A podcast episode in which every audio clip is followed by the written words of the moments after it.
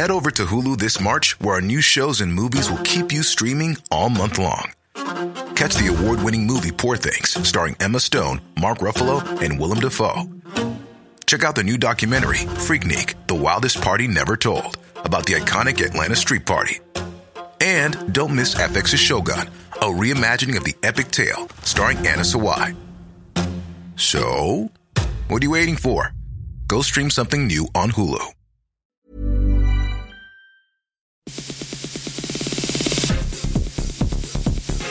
Hello, and welcome to Extra Time, a web only program from RNZ Sport. I'm Joe Porter. This week we analyse the Trans Tasman Netball Championship split and discuss the ramifications for New Zealand netball.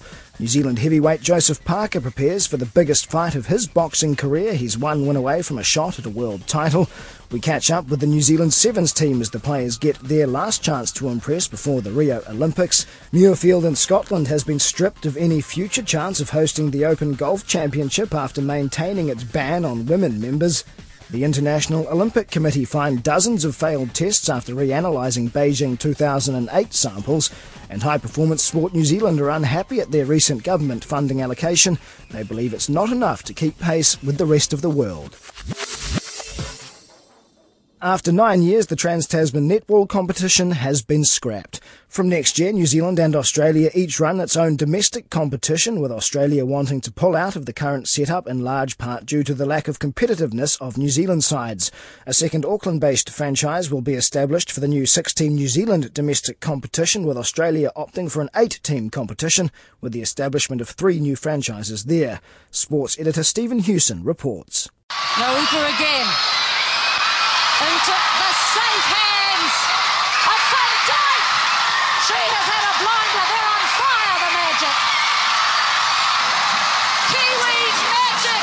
The Waikato Bay of Plenty Magic Grand Final win in 2012 was the only time a New Zealand teams managed to win the Trans Tasman competition, with Australian sides dominating all of the other seven tournaments.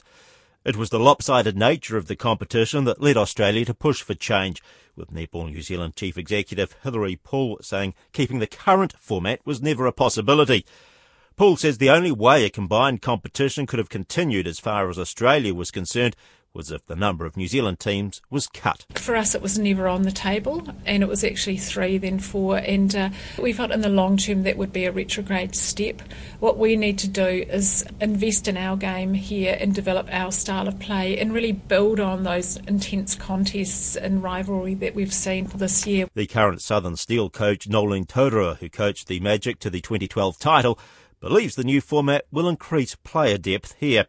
She understands why those, such as former Silver Fern Irene Van Dyk, feel the removal of the regular Trans Tasman matches will hinder development, but she doesn't agree. I don't feel that we've we've shifted or moved um, in the whole 10 years of, of learning from what it is like playing against Australia. And if anything, we've become victims or had that victim mentality when we do play against them. So, you know, we can keep going on the same lines um, as we are, but I don't think it's going to benefit us. The former Silver Fern and current Central Pulse coach Tanya Dearns is ambivalent towards the change, describing it as back to the future as it resembles the National Bank Cup, which was the precursor to the current competition.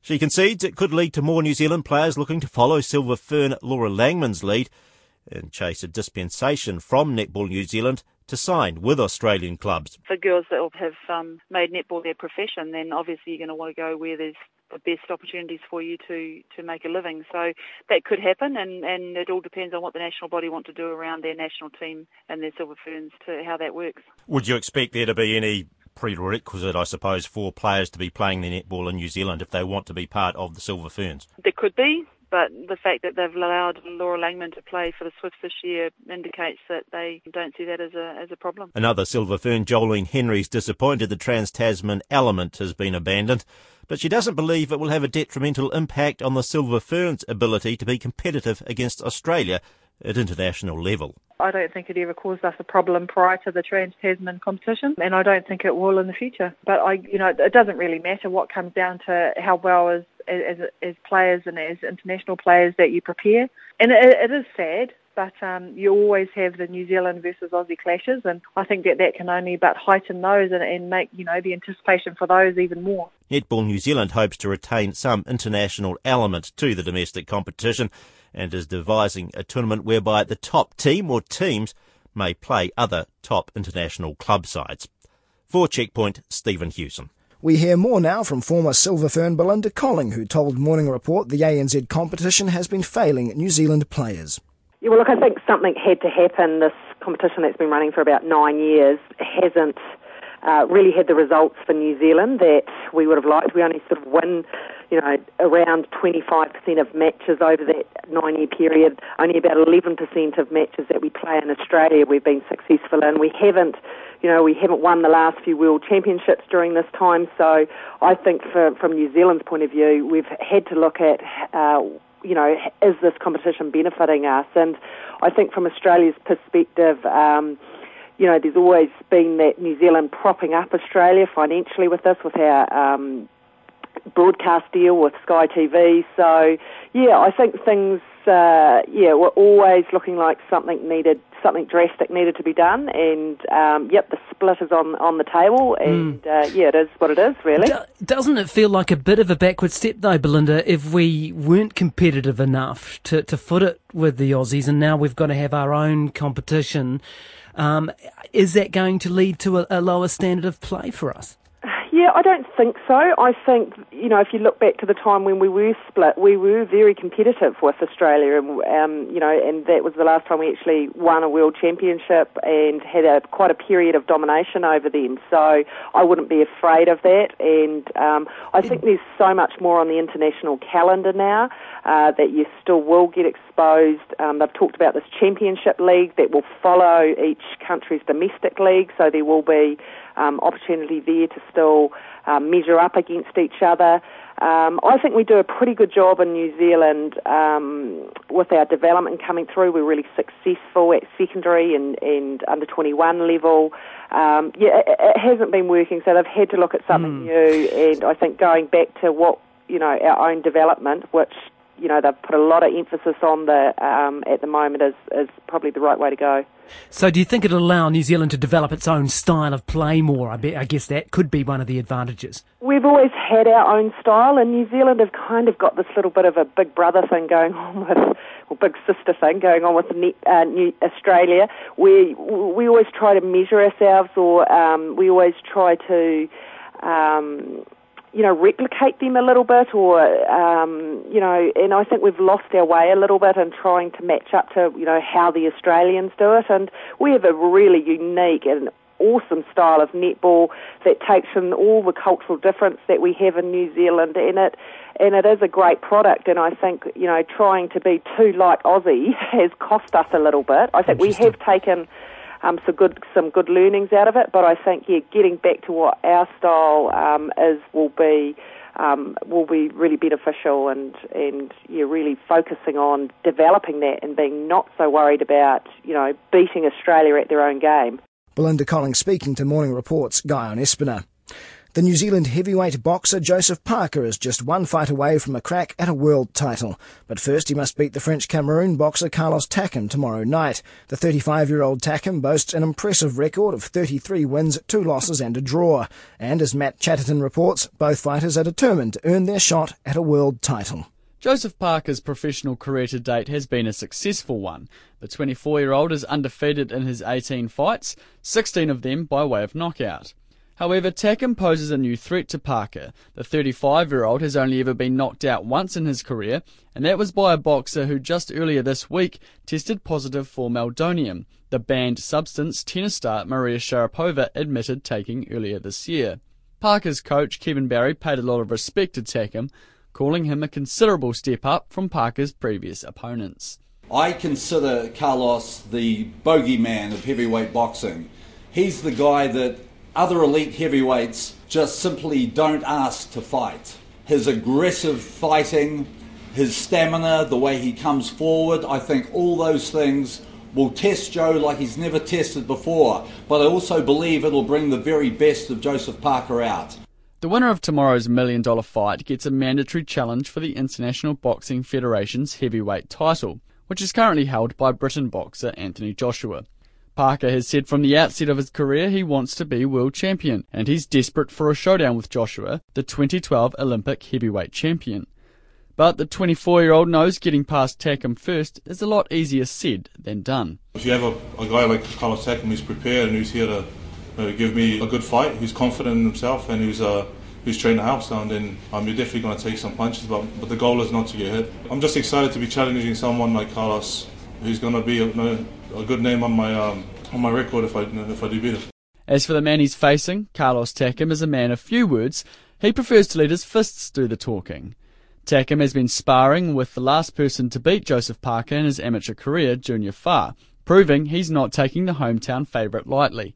But he's still confident he'll come out on top come Saturday, firing off some pre-fight warning shots courtesy of a translator.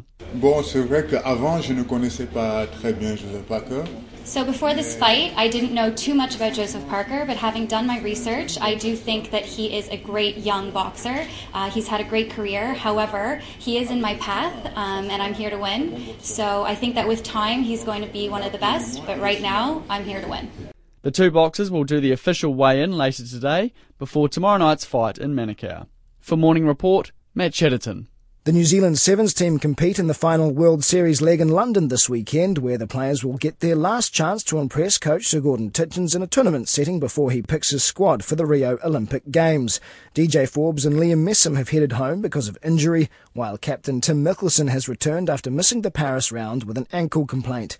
Tietjens told reporters in London this weekend's tournament could make or break some of his players' chances of going to Rio. Yeah, the squad's not actually picked till till July. Um, early July, and um, and obviously um, I'm looking to pick 14 players. 14 players will go to Rio, and obviously I'll be naming the 12 as well. So um, it's going to be obviously tough. We've got 16 here now, really all uh, rearing to, to make the side, and it's going to be really competitive. And uh, that's why these tournaments here, such as Twickenham this weekend, are really important for some of these players. Will you only pick from players who've played in the series, or will you look at maybe others that you may bring into the camp? No, at the moment, only picking from players that within that 16-man squad. I mean, that's what that's what it is now, and uh, I mean, it's a it's a tough game, sevens rugby. You know, you got to be really conditioned. You just can't go and pull out any player to, to jump into a sevens team, and that's the challenges that we have. But um, I've got 16 really keen players here wanting to make that side to go to Rio.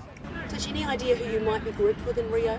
Um, no, I suppose um, we're sitting and we're looking where we're likely to sit in the, in the World Series. Um, I think Great Britain could be there or thereabouts, probably looking at it at the moment, but um, it's, it's, very, very difficult. And they'll be also uh, a difficult team to beat anyway. I think every team that goes to the Olympics, it's going to be a real challenge. I mean, we've seen the game of sevens change so much over the years, and particularly this year with so much interest in the teams making it. And once they've finally qualified and made this, made the Olympics, they'll play, be playing out of their skins, and, uh, and it's going to be no different for our side or any other team.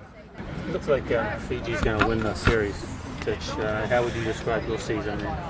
Mate, I think we've had a, you know, a, a fairly good season. To be fair, we've been probably ravaged with injuries. It's probably the a year that I've never seen before or been involved. The injuries have just been horrendous, going way back to South Africa and Dubai.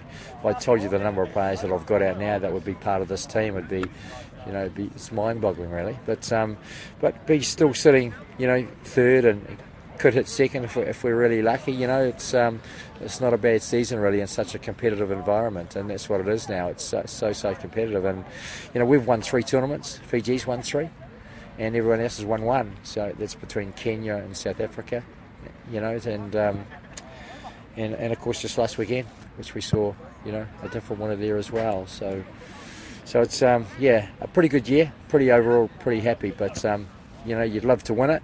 But um, I think Fiji deserve it. I think they've been consistently the best team in the World Series this year. Has it been your hardest season of, of them all? It's been tough in terms of the injuries and you know, we've got a lot, lot, of rugby players in New Zealand, but not a tremendous amount of sevens players. So it's, it's having lots and lots of depth. Fiji, fortunately, that's their, their national game, and they've got them everywhere. I mean, uh, they're just a, and a great side, and they've got a um, obviously they put themselves in a position to win it this weekend, which I am pretty sure they will. But um, for us, it's about coming out of this tournament with a lot of confidence and uh, heading into Rio because at the end of the day, I think it's not um, people are not going to really remember who won the World Series. I think it's about who's going to uh, win that first Olympic sevens gold medal. Sir Gordon Tietjens, and you're listening to Extra Time, a web-only show from RNZ Sport. A bid to allow women to join the golf club at Scotland's legendary Muirfield course has failed, meaning the course will be removed from the list of venues eligible to host the sport's oldest major championship, the Open. After a two-year consultation process, club members have voted to maintain the all-male membership policy, which has been in place since 1744. Sports editor Stephen Hewson reports. One of the finest final rounds in Open Championship history on the way. Oh! Yes, the double fist bump for Lefty. One hand in the claret jug, the other on his fifth major championship. It's all. Muirfield last hosted the Open in 2013 when American Phil Mickelson won. But it'll be a while before the championship returns with the sport's guardians, the Royal and Ancient Golf Club of St Andrews, removing Muirfield's hosting rights. The all-male membership policy has been in place since the club was founded in 1744. The club captain, Henry Fairweather, explains how the vote went. A majority of members voted for women as members of the club, but the two thirds majority that we require for a change in the rules was not met. Women will continue to be welcome at Muirfield on the course and in the clubhouse as guests and as visitors, and indeed we have some ladies playing here today. Henry Fairweather says the club committee had urged members to vote to overturn the policy. I am disappointed because we, the, the committee uh, and I recommended that members should vote in favour of the admission of women, but we respect the the views of the members, and I'm delighted that we've had such a high turnout in the vote. The veteran BBC golf commentator Peter Alliss says the issue is an emotive one, but maintains women can still play at the club. The women who are as wives as husbands, they get all the facilities. If somebody wants to join, uh, well, you better get married to somebody who's a member. I, be- I believe that clubs were formed years ago by people of like spirit doctors, lawyers, accountants, bakers, butchers, whatever they like and they joined in like spirit to talk amongst them to do whatever. But opposition to the policy has been swift. Scotland's First Minister Nicola Sturgeon says she wants the decision overturned. The decision is wrong and it's indefensible. Muirfield is a private club. They are in charge of their own rules and regulations. I accept that. But you know, this is 2016. Scotland has women leaders in every walk of life. So I think this decision is wrong and I, I hope there is a way of looking at it again and overturning it. The men's world number three, Rory McIlroy's called on Muirfield to see sense. We're in a day and age where it's not right to host the world's biggest golf tournament at a, a place that doesn't allow women to, to be members. So, um, you know, hopefully, you know, Muirfield can maybe see some sense. The former New Zealand professional Frank Nobilo, who now works as a television commentator, has applauded the decision to strip Muirfield of its open status we know how great a golf course Muirfield is, but if they're not going to open it up to everybody, then then I think that's imperative for golf. We want golf to be available to as many people, irrespective of their uh, their sex, as possible. So I think this was a very, important day, very important move. I, I feel sorry for Muirfield that they don't want to uh, do what everybody else is doing, but time to look ahead, not behind. Royal Troon Golf Club, which is also in Scotland and will host this year's tournament in July, is now the only open venue not to permit women as members although it's currently deciding whether to change its all-male membership policy. For Extra Time, Stephen Hewson. This week, the International Olympic Committee announced 31 athletes from 12 nations and 6 sports could be banned from this year's Rio Olympics after 454 doping samples were retested from the 2008 Beijing Olympics.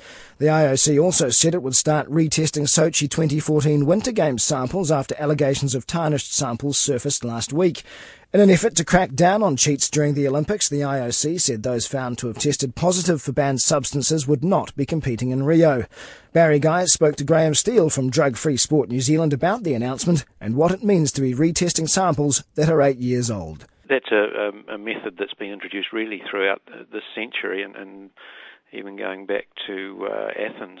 Um, samples were being stored. So we in our own program, uh, tank is the reference we make, um, samples and store them so that um, as new technology emerges in, in the analysis, uh, where we think that that may be applicable to a particular sample, we'll use that.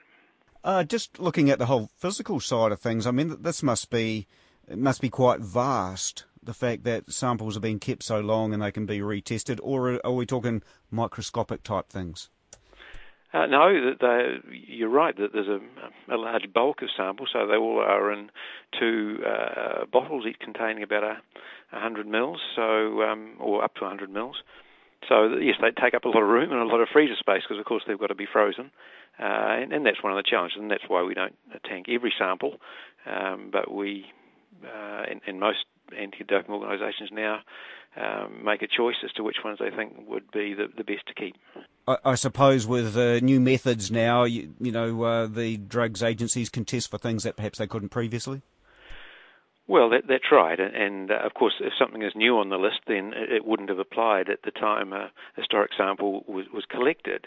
But the analytical techniques that are being used um, are uh, increasing in their sensitivity all the time, uh, and so we can now see smaller amounts of uh, prohibited substances than we previously could have, and, and that may and they may not have been seen when the sample was initially analysed. Uh, we are talking, I think, at the moment about Beijing, so that is a while ago.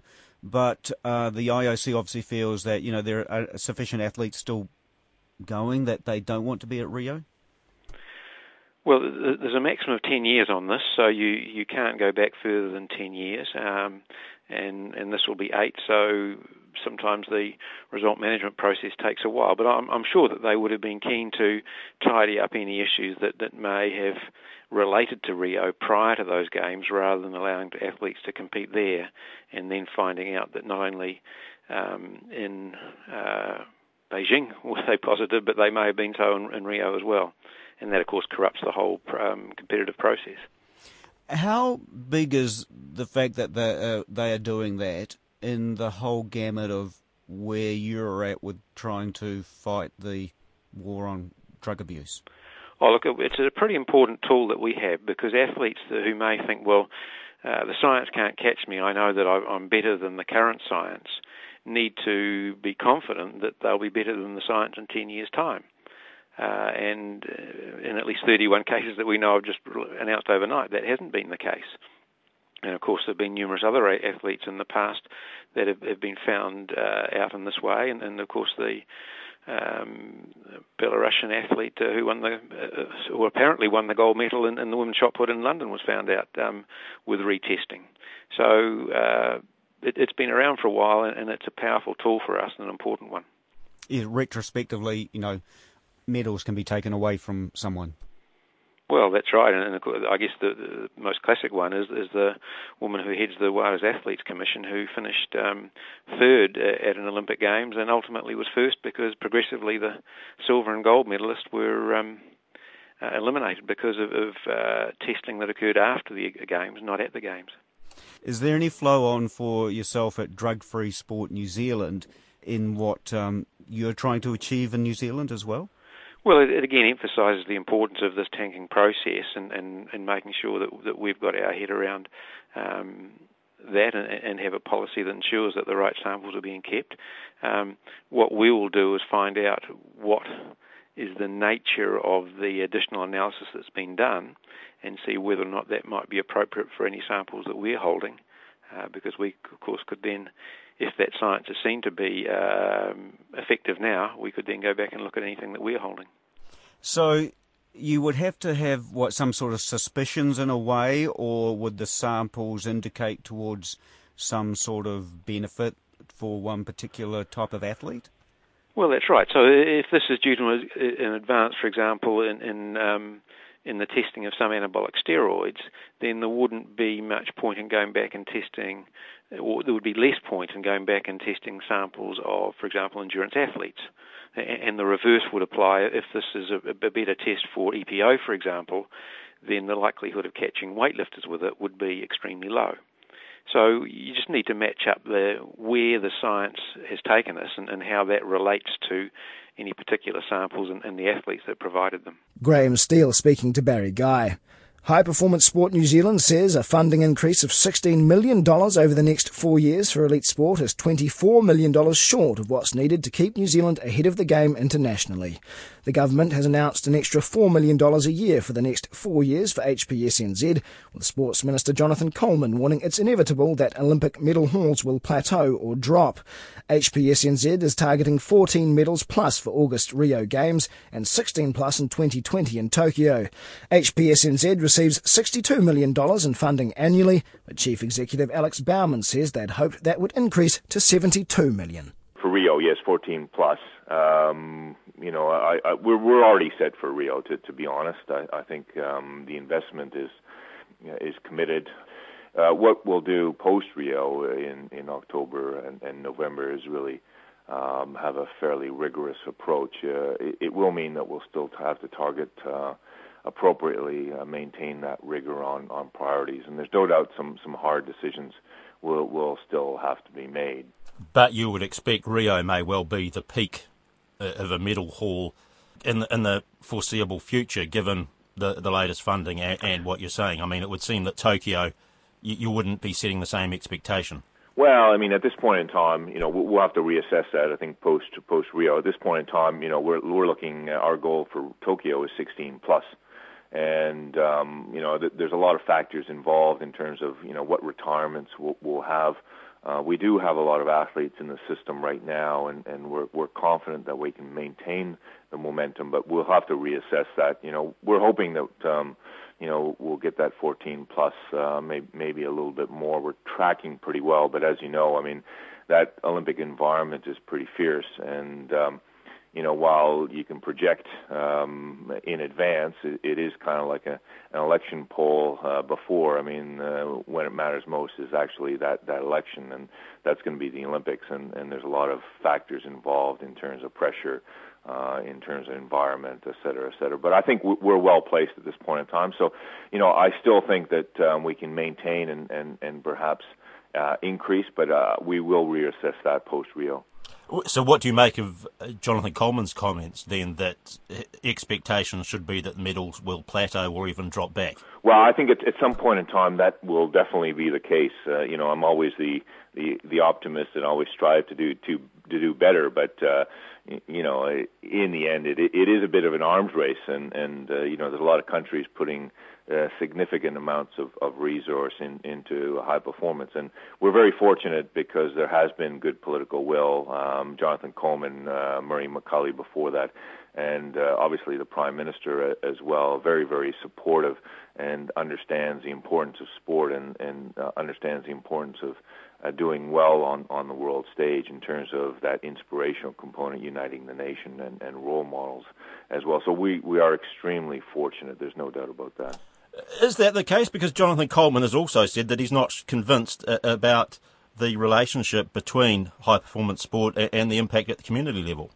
Well, you know, I think there's always that uh, interesting uh, discussion on, on in terms of what impact it has on participation levels. You know, uh, there's anecdotal evidence that there are increases in, in participation, and coming from Canada, that that was the case. Australia, when I was CEO of Queensland Swimming post Sydney, uh, absolutely the, the case as as well. But I don't think there's uh, empirical data that says you know across the board that's going to be the case. But you know I do think we we have to make that connection, uh, understand where the minister is coming from in terms of high performance and, and increased participation, and um, you know we should be using our role models to help further that as well.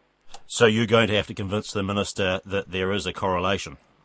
Well, I think it's whether it's High Performance Sport New Zealand or, or Sport New Zealand that does that. I, I do think we're, we're going to have to provide some more evidence to ensure that there is uh, a better correlation. So, what would it have taken, do you think, to keep the system progressing at its its current rate rather than the extra four million dollars per annum? Um, you know, when, when we did the analysis, um, you know, we we felt that. Um, you know, there's probably around that 10 million per annum that um, was required, and even that, that that was moderated based on on some of the NSO uh, requests. So, um, you know, I think when you take a look at 16 million, it, it's a good outcome for us. Uh, absolute, absolutely, four million uh, will will make a difference, but there are still pressures, and and um, you know, I, I think in the end we're just going to have to prioritize and and cut our cloth accordingly. So. Um, you know, the government's been uh, certainly very good to us. Uh, in 2010, there was $20 million increase. Uh, you know, went from 38 uh, to 58, and, and that made a huge difference, along with the structural changes, um, HPSNZ being being formed. There's no doubt the results that we have now have come from that increased investment because the correlation between results and, and uh, investment, um, you know, that that is very high. It sits around the 98, 99 percent. Alex Baumann speaking to Stephen Hewson. And that's the show for this week. Feedback is welcome via our social media accounts, Twitter or Facebook, or our email sport at radionz.co.nz. We'll be back next week with the next Extra Time show. Until then, I'm Joe Porter. Bye for now.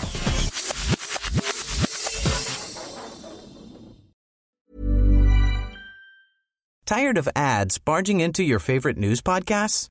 Good news. Ad-free listening is available on Amazon Music for all the music plus top podcasts included with your Prime membership. Stay up to date on everything newsworthy by downloading the Amazon Music app for free or go to amazon.com slash news ad free. That's amazon.com slash news ad free to catch up on the latest episodes without the ads.